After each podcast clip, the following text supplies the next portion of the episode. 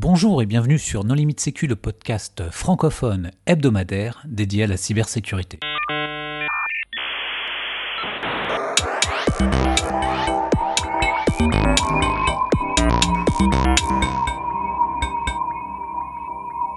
Alors aujourd'hui, nous allons parler d'une campagne de compromission qui cible des chercheurs de failles avec Clément Lecigne. Bonjour Clément.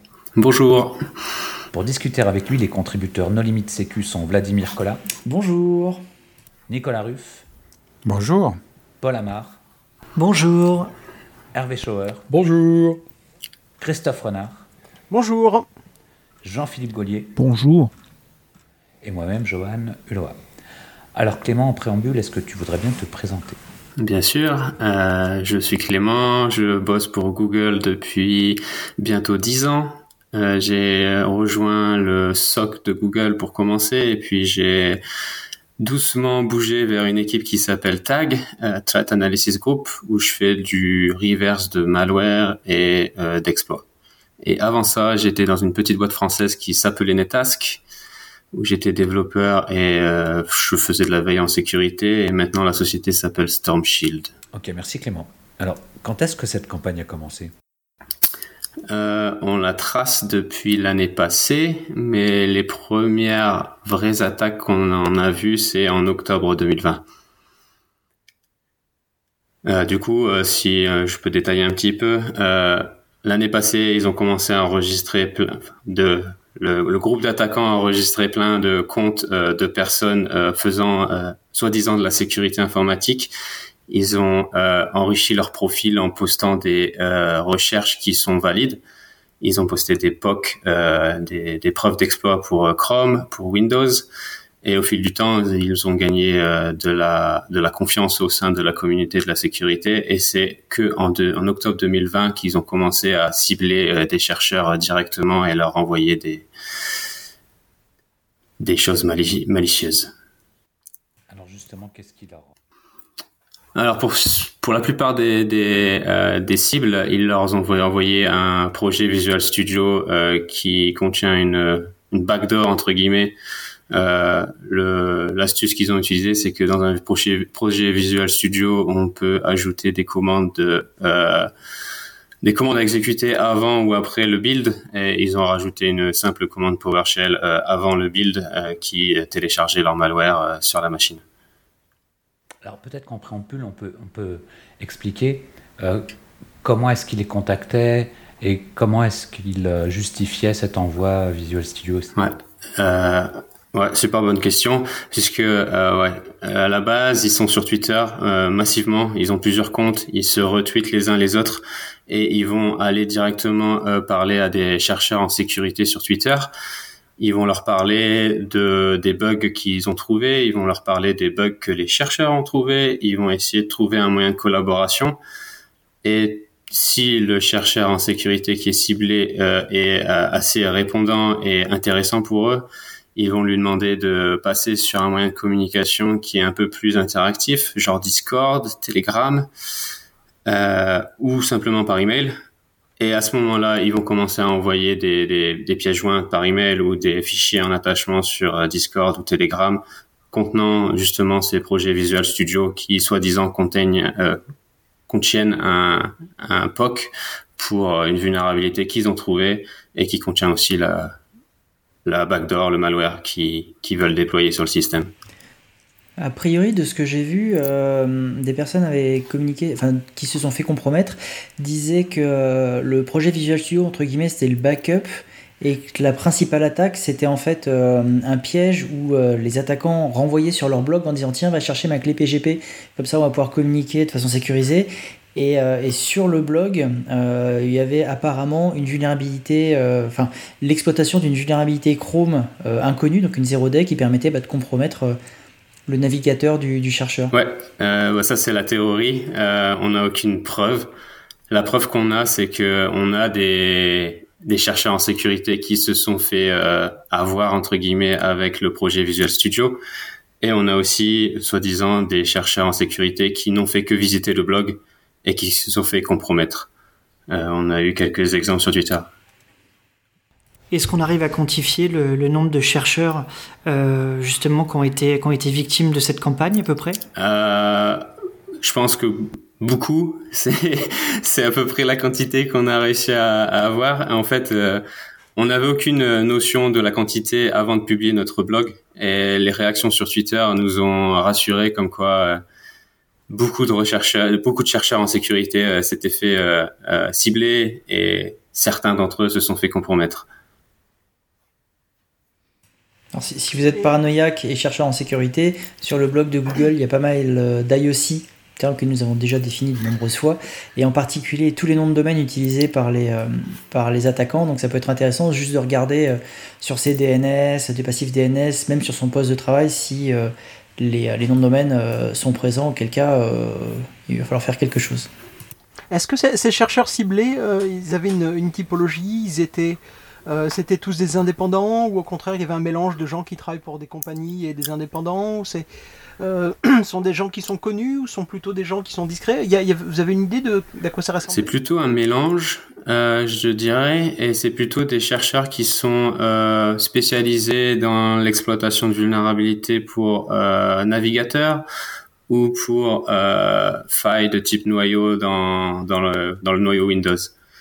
Du coup. Euh, C'est les habitués du Pwn deux Own. Ouais, en gros, en gros, ouais, ils font partie des cibles euh, de ces attaquants, et pas seulement que eux, mais d'autres aussi. Mais oui, les... dans un des tweets, il y a justement euh, un des attaquants qui a demandé euh, qui euh, aimerait bien participer à Pwn deux Own euh, et collaborer, euh, colla... ouais, faire une collaboration pour un Pwn deux Own futur. Ça, ça prouve bien que personne n'est euh, à l'abri euh, de se faire pirater. Euh, mais du coup, comment on peut faire pour se protéger de ce genre de choses ? Est-ce que vous avez trouvé des contre-mesures qui soient euh, euh, adaptées ? Autre que peut-être avoir la dernière version de Chrome euh, mise à jour, puisque apparemment bah, on a, ça suffisait pas. Sur Visual Studio, il y a le truc évident, c'est que quand tu récupères euh, un projet Visual Studio, même un P O C euh, sur Internet, tu, tu le fais tourner dans une V M... et tu le compiles dans une V M. Alors, sauf si dedans il y a l'exploitation d'une vuln qui te permet de, d'échapper de la V M, mais bon là, euh, là tu laisses tomber, autant donner les clés, quoi. Oui, mais tu, tu sais bien qu'entre la théorie et la pratique, de, que ce soit dans la réception de fichiers ou la manipulation de malware, euh, on sait tous comment on est censé faire et il y a toujours quelqu'un oui. qui a fait « Oups, je voulais faire un renommé avec le clic droit et j'ai fait un double clic. » Oui, pareil, euh, effectivement. Euh, tout, le, tout le monde fait des conneries. Ça arrive. Et, et d'ailleurs, c'est, je trouve que c'est peut-être déculpabilisant de savoir qu'on a des, des, recherches, des chercheurs de, de failles qui sont parmi les plus pointus sur des trucs vraiment compliqués et qui se font avoir comme des bleus euh, parce que en fait, il y a un crédit social qui a été créé en créant une fausse communauté de gens euh, qui, qui sont dans la S S I et que en fait, bah, la meilleure mesure de sécurité, c'est d'être complètement parano, mais c'est pas vivable. Enfin, comme des bleus, justement, c'est, c'est pas comme des bleus, là, ils ne sont pas fait avoir comme des bleus. Parce que autant le coup de, du projet Visual Studio, tu peux te dire, voilà, je les exécute dans une V M, j'essaie d'être rigoureux par, par rapport à ça, mais c'est vrai que si tu es sur ton Twitter, quand tu envoies un lien vers un site pour aller télécharger une clé P G P, tu vas quand même pas sortir une machine virtuelle pour aller visiter ça, et si les gars en face ont une zéro-day Chrome, ouais, là, c'est compliqué. Et tu parles à Christophe euh, qui tourne sur euh, CubeOS, donc lui, euh, il utilise des V M dès qu'il lance une commande dans son shell. Je, je ne peux recommander dit... que, que recommander CubeOS aux paranoïaques. Ceci dit, euh, Vlad, euh, enfin, une install de Visual Studio, c'est entre euh, je sais pas, quatre-vingts et cent vingt gigas si tu prends toutes les options. Euh, non. Il y a des mises à jour tout le temps. Tu vas pas t'amuser à spawner une V M Visual Studio à chaque fois que tu récupères un nouveau projet. Mais non, tu fais, t'as, V M... une, t'as une V M Visual Studio spécifique que tu snapshots et à chaque fois que tu as un nouveau projet, tu la réutilises. Moi, c'est comme ça que je fais. Et, et de ton côté, euh, Clément? Non, pas vraiment de conseil, mais euh, ouais, la V M, c'est une solution. Après, la solution, c'est de bien regarder le projet Visual Studio avant de le compiler.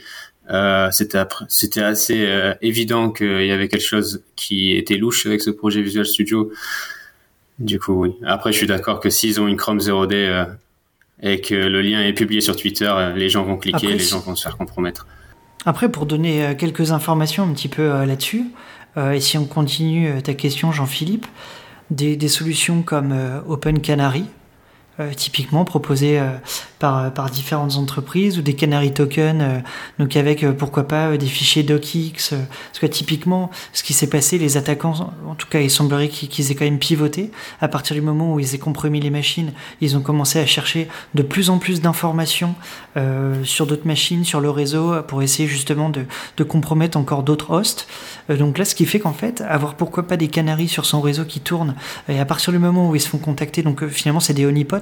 C'est-à-dire que ça va être des machines qui vont être en attente, et à partir du moment où elles vont être contactées, bon bah là en fait il semblerait qu'il y ait quelque chose un petit peu bizarre sur le réseau, euh, quelqu'un qui est en train de faire du probing, ou alors euh, des devices IoT ou des choses comme ça, mais en tout cas c'est un comportement relativement louche. Donc, je, je pense que pour ce type de personnes, euh, ça, ça peut être en tout cas peut-être une piste d'amélioration pour justement arriver à détecter. Ça ne va pas prévenir, mais en tout cas ça va permettre la détection, que ça, qu'il y a quand même un truc louche euh, sur sa machine.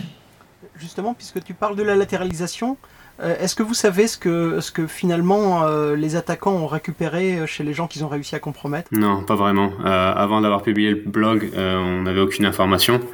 Euh, après la publication, on a quelques gens sur Twitter qui ont partagé euh, les trouvailles qu'ils ont euh, qu'ils ont trouvées sur leur euh, leur infrastructure.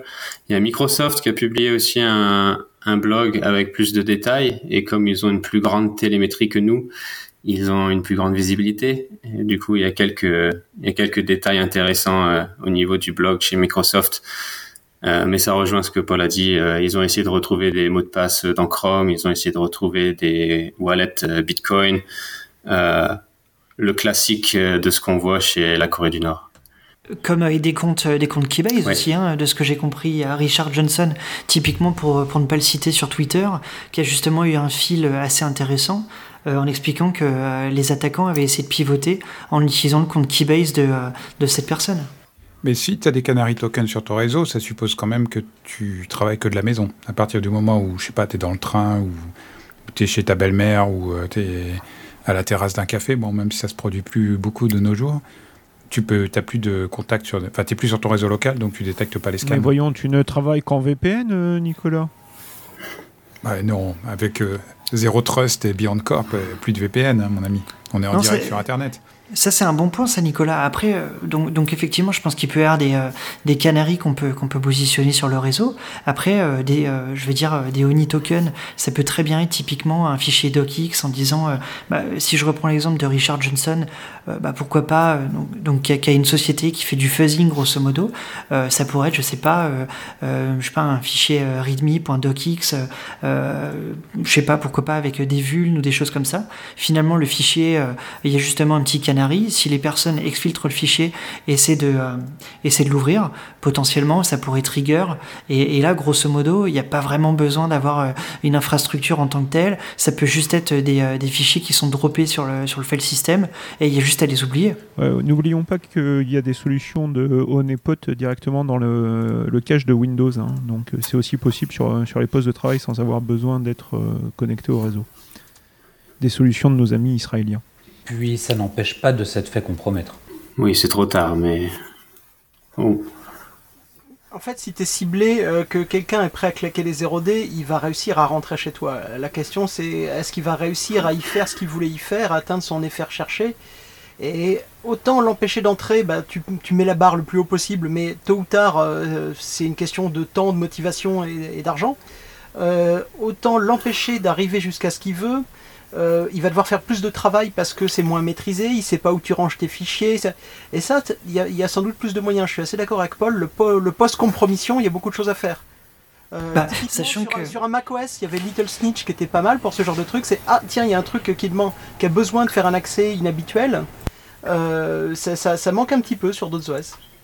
Et typiquement, ce type de profil, euh, comme disait Johan, en fait, avec des personnes qui sont... Euh...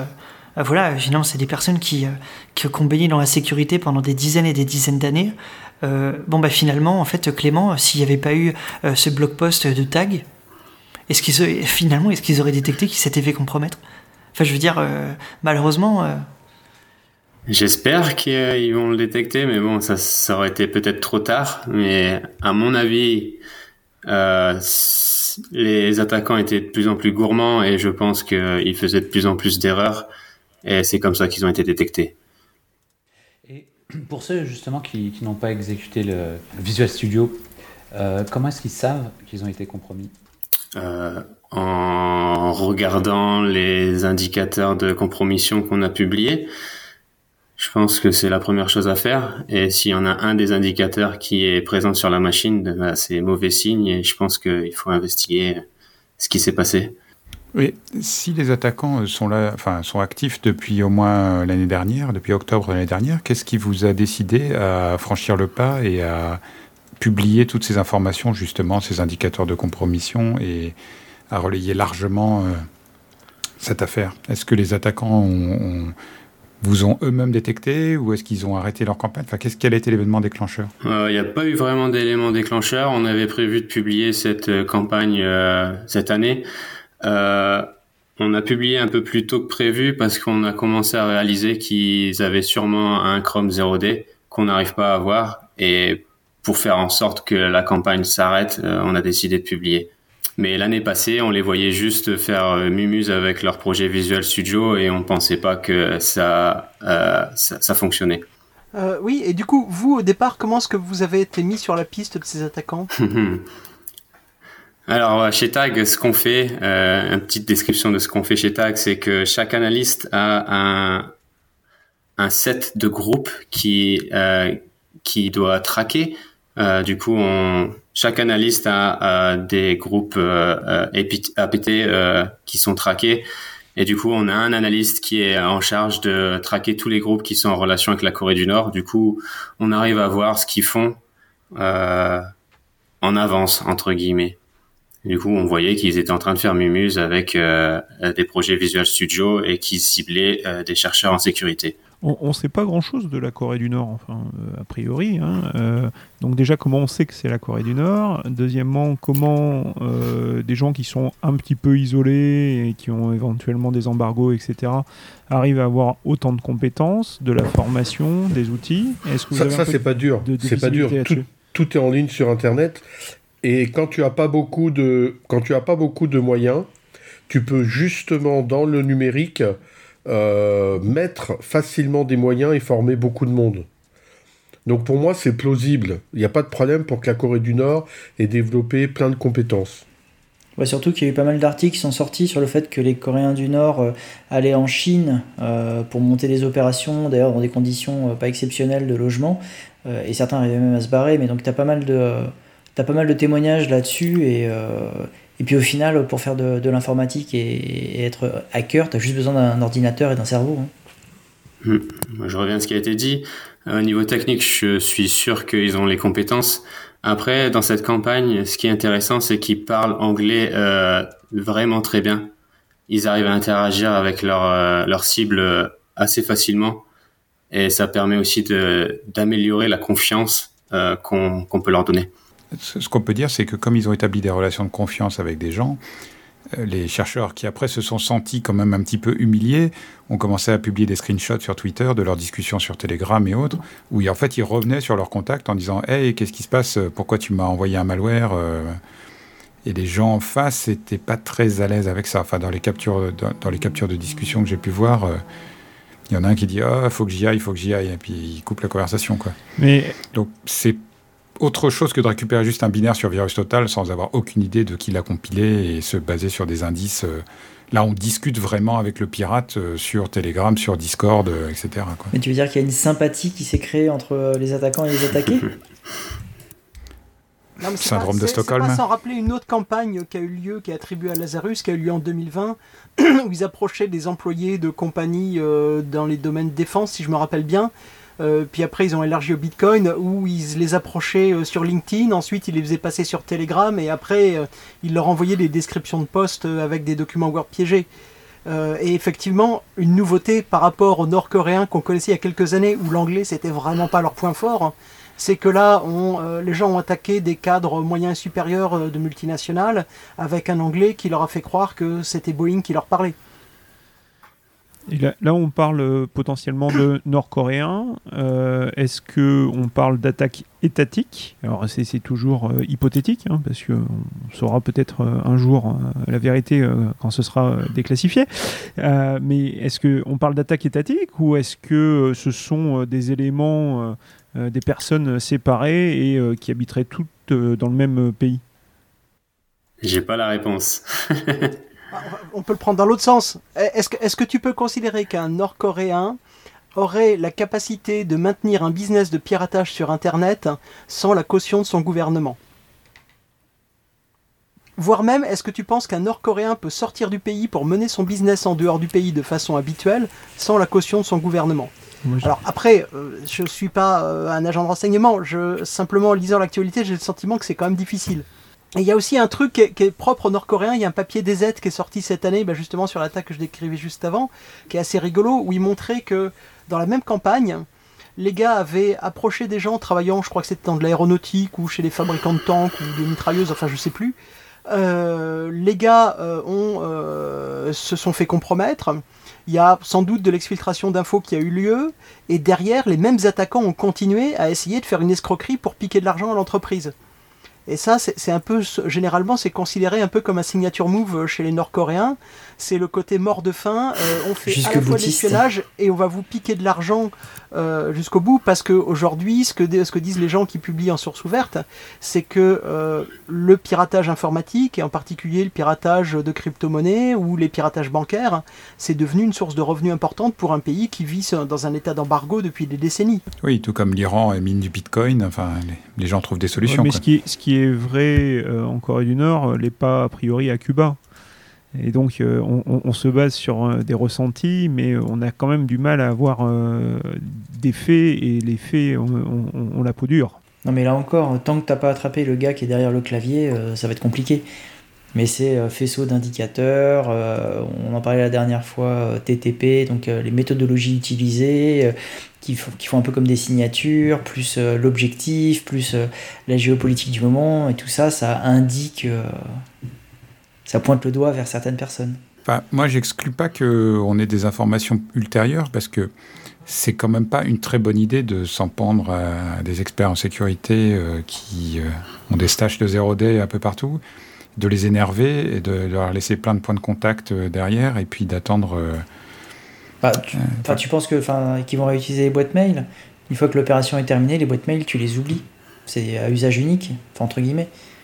Donc je ne vois pas quelles répercussions même, il peut y avoir. Bah, il y a quand même des serveurs de C N C, et puis je veux dire, ils, oui, mais c'est censé ils réutilisent. Du, c'est censé être du jetable. Mais tu sais bien que si on arrive à traquer les groupes, c'est parce que justement, oui. il y a des certaines, une certaine logique dans le nommage des machines, les adresses I P utilisées, et cetera. Et oui. Donc, je veux dire, euh, si, euh, on ne peut pas exclure que certains chercheurs indépendants euh, américains aient envie de, euh, de mener une petite vendetta personnelle contre, euh, juste pour laver l'honneur, euh, enfin le déshonneur plutôt, euh, d'avoir été compromis. Voilà, c'est, c'est une hypothèse. Hein. Après, l'épisode sortira, et puis on verra dans plusieurs mois si... s'il y a une actualité là-dessus, mais je pense que c'était pas un, un, un smart move de s'attaquer aux hackers les plus dangereux de la planète. Ouais, si on avait peur, euh, si les gens avaient peur du hackback, je pense qu'il n'y aurait pas toutes les affaires dont on parle régulièrement, il n'y aurait pas SolarWinds dont nous avons parlé récemment. Euh, je ne suis pas sûr que le hackback fasse si peur que ça. Mais là, tu remets en cause la doctrine... Pardon. Tu remets en cause la doctrine de la cyber-deterrence, donc ? Tu penses que impressionner les gens par tes capacités numériques ne les empêche pas de t'attaquer ? La cyber... cyber-déterrence, au sens américain du terme, c'est pas du hackback. Hein. Euh, c'est quoi ? C'est de la... C'est faire peur aux autres. Ça veut dire quoi en français ? C'est, des... c'est la cyber-coercition ? C'est quoi ? C'est... C'est... c'est... La cyber-dissuasion. De... Oui, la cyber-dissuasion, d'accord. La, la... C'est une application, euh... c'est la partie doctrinale de ce que les Américains pratiquent quand ils parlent de defense, defense forward. C'est-à-dire, euh, je suis menaçant et je suis probablement prépositionné sur des infrastructures, des attaquants ou de leurs proches. Et euh, si vous me faites mal, eh bien, je, je peux vous faire mal aussi. Euh, les Américains se sont vantés aussi d'avoir fait des frappes préventives euh, avant les dernières élections présidentielles. C'était sorti, je ne sais plus, à travers euh, le Washington Post, je crois, euh, sur, pour dire aux Russes de ne pas venir trop interférer avec leur élection. Bon, est-ce qu'il y avait vraiment besoin de Russes ? C'est discutable. Mais il y a, y a effectivement une doctrine, mais c'est une doctrine gouvernementale, c'est pas une doctrine euh, qui dirait aux gens « allez vous faire justice ».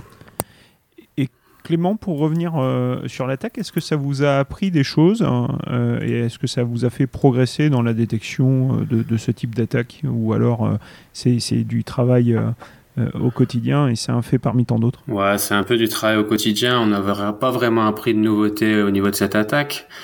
Après, euh, ce que l'on voit, c'est que on a quelques euh, faiblesses à détecter ce genre d'attaque, puisqu'on a mis un peu de temps quand même à le détecter. Et on peut imaginer que ce genre d'attaque soit aussi euh, aussi présent sur des euh, des, des systèmes d'exploitation tels que O S X ou euh, Linux. Et pour l'instant, on voit on voit on voit, on voit pas trop euh, ce genre d'attaque vers ces systèmes. Parce qu'à la place d'un projet Visual Studio, ils auraient pu très bien envoyer un tar G Z avec un Makefile et aussi euh, compromettre euh, des recherches des chercheurs en sécurité qui tournent sous Linux. Et il y en a pas mal. Pour compromettre Jean-Philippe, fallait l'attaquer avec un projet C M E C. Et ce type d'attaque, justement, en fait, euh, en utilisant Visual Studio, est-ce que c'est la première fois que vous voyez ça? Est-ce que vous avez déjà vu d'autres exemples utilisant les mêmes procédés ou pas? euh, Oui, on en avait vu sur euh, Xcode, sur euh, macOS, mais pas par un groupe, euh, pas par un groupe sponsorisé par un gouvernement, probablement par un cyber euh, c- euh, cybercriminal euh, group. Euh, ça a été publié, je pense, par E sept euh, l'année passée ou il y a deux ans. Et du coup, euh, ça nous a mis aussi un peu la puce à l'oreille qu'il fallait quand même regarder un peu ce qui se passait au niveau des, des projets Visual Studio et projets Xcode et, et Makefile. Et est-ce que tu penses que c'est une nouvelle tendance? Enfin, je veux dire, on, quand on parle de supply chain attack, bon bah des fois on, on peut très bien voir que il euh, y a des librairies Python, bah voilà, qui peuvent se faire compromettre assez facilement, des packages N P M. On, on voit que du, du coup pour le développeur, euh, bon ça, ça sent quand même relativement mauvais. Là maintenant, bon il y a des attaques évidemment sur les I D E. Euh, on, on sent que c'est quelque chose qui vient. Est-ce que, alors sans rentrer dans des pronostics fumeux, mais euh, est-ce que tu penses que justement il y a, y a un avenir, on va dire, à, à ce type d'attaque, ou en fait non? C'est relativement des choses euh, qui sont qui sont assez sporadiques et, et en fait qu'on verra seulement de temps en temps. Non, je pense que ça a un bel avenir. Je pense que ça va donner des idées à d'autres euh, groupes d'attaquants. Et ouais, on voit plus de supply chain attack. Et je pense que ce genre d'attaque rejoint aussi euh, le l'esprit de supply chain attack, c'est que tu compromets euh, un projet, tu arrives à planter une backdoor à l'intérieur, et puis eh ben, ce projet il est téléchargé, il est utilisé par d'autres personnes.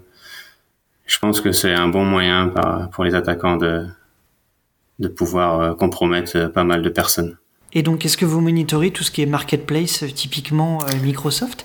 euh, Là, final, non, finalement, euh, Xcode vous a mis un petit peu la puce à l'oreille.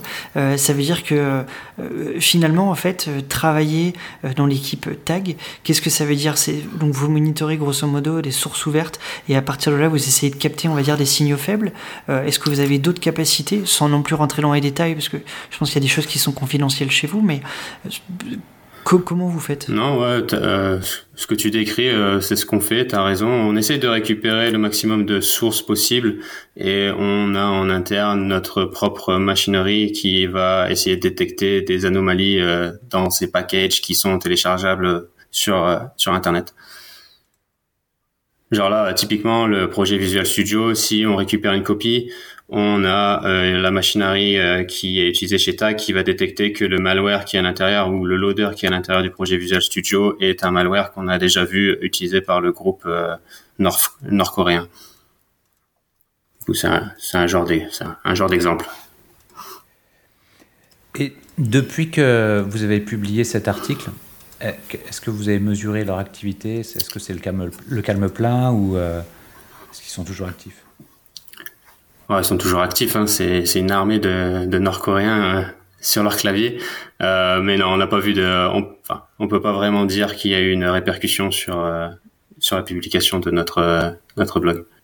Après, c'est sûr qu'ils ont vu, ils ont bien entendu euh, euh, fermé les portes de leur principal euh, euh, C deux, euh, mais ils sont sont toujours actifs. Et puis c'était une des campagnes qui sont en train de euh, de de faire en parallèle. De, c'est juste une campagne. Ils ont plein de campagnes en parallèle. Je pense que Christophe, il a mentionné celle sur LinkedIn.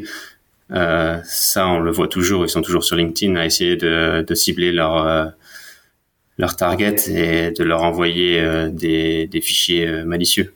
Je trouve que dans, dans votre article, ce qui était vraiment intéressant, c'est de voir que enfin, dans la communauté de la sécurité, on a un peu ce mythe en se disant bon, bah, les, les victimes et les cibles, c'est nos clients ou c'est nos employeurs. Et ce qui est intéressant de voir, c'est que là, on a un attaquant de, de premier rang qui a mis en place euh, des fausses identités qu'il a crédibilisées pendant quasiment un an et qui s'en est servi pour attaquer des personnes, des individus dont il pensait sans doute qu'ils avaient des informations intéressantes ou peut-être comme relais pour aller ailleurs, on n'en sait rien.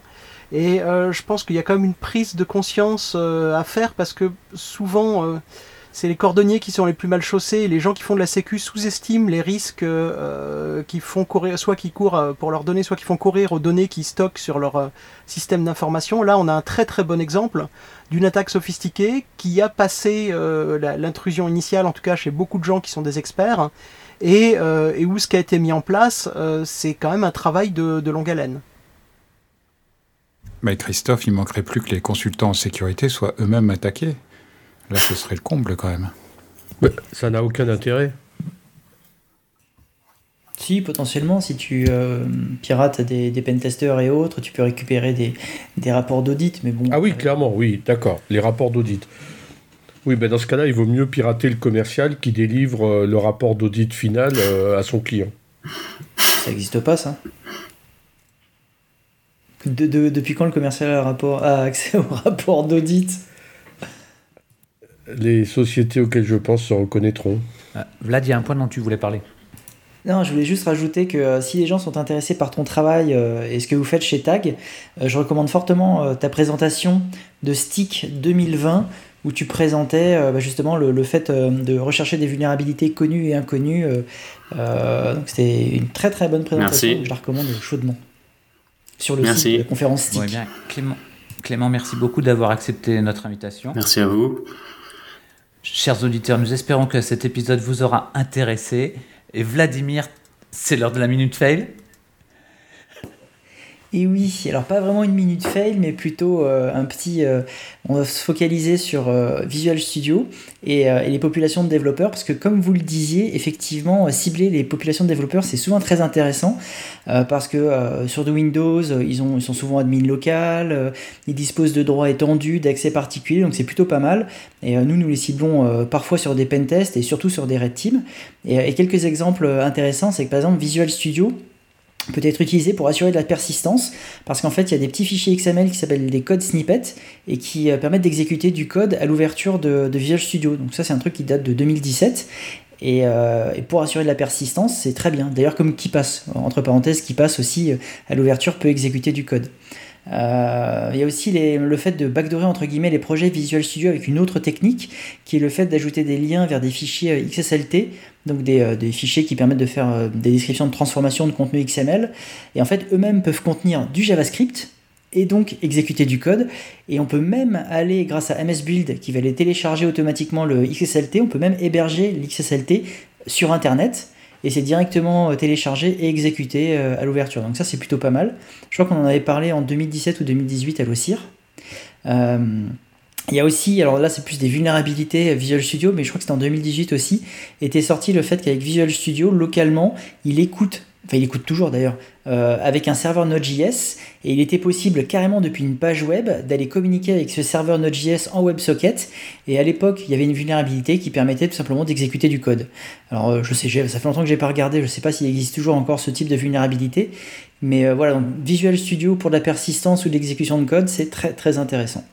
Ouais, bien comme ça, si vous recevez un projet Visual Studio, eh bien vous saurez quoi vérifier. Merci Vladimir.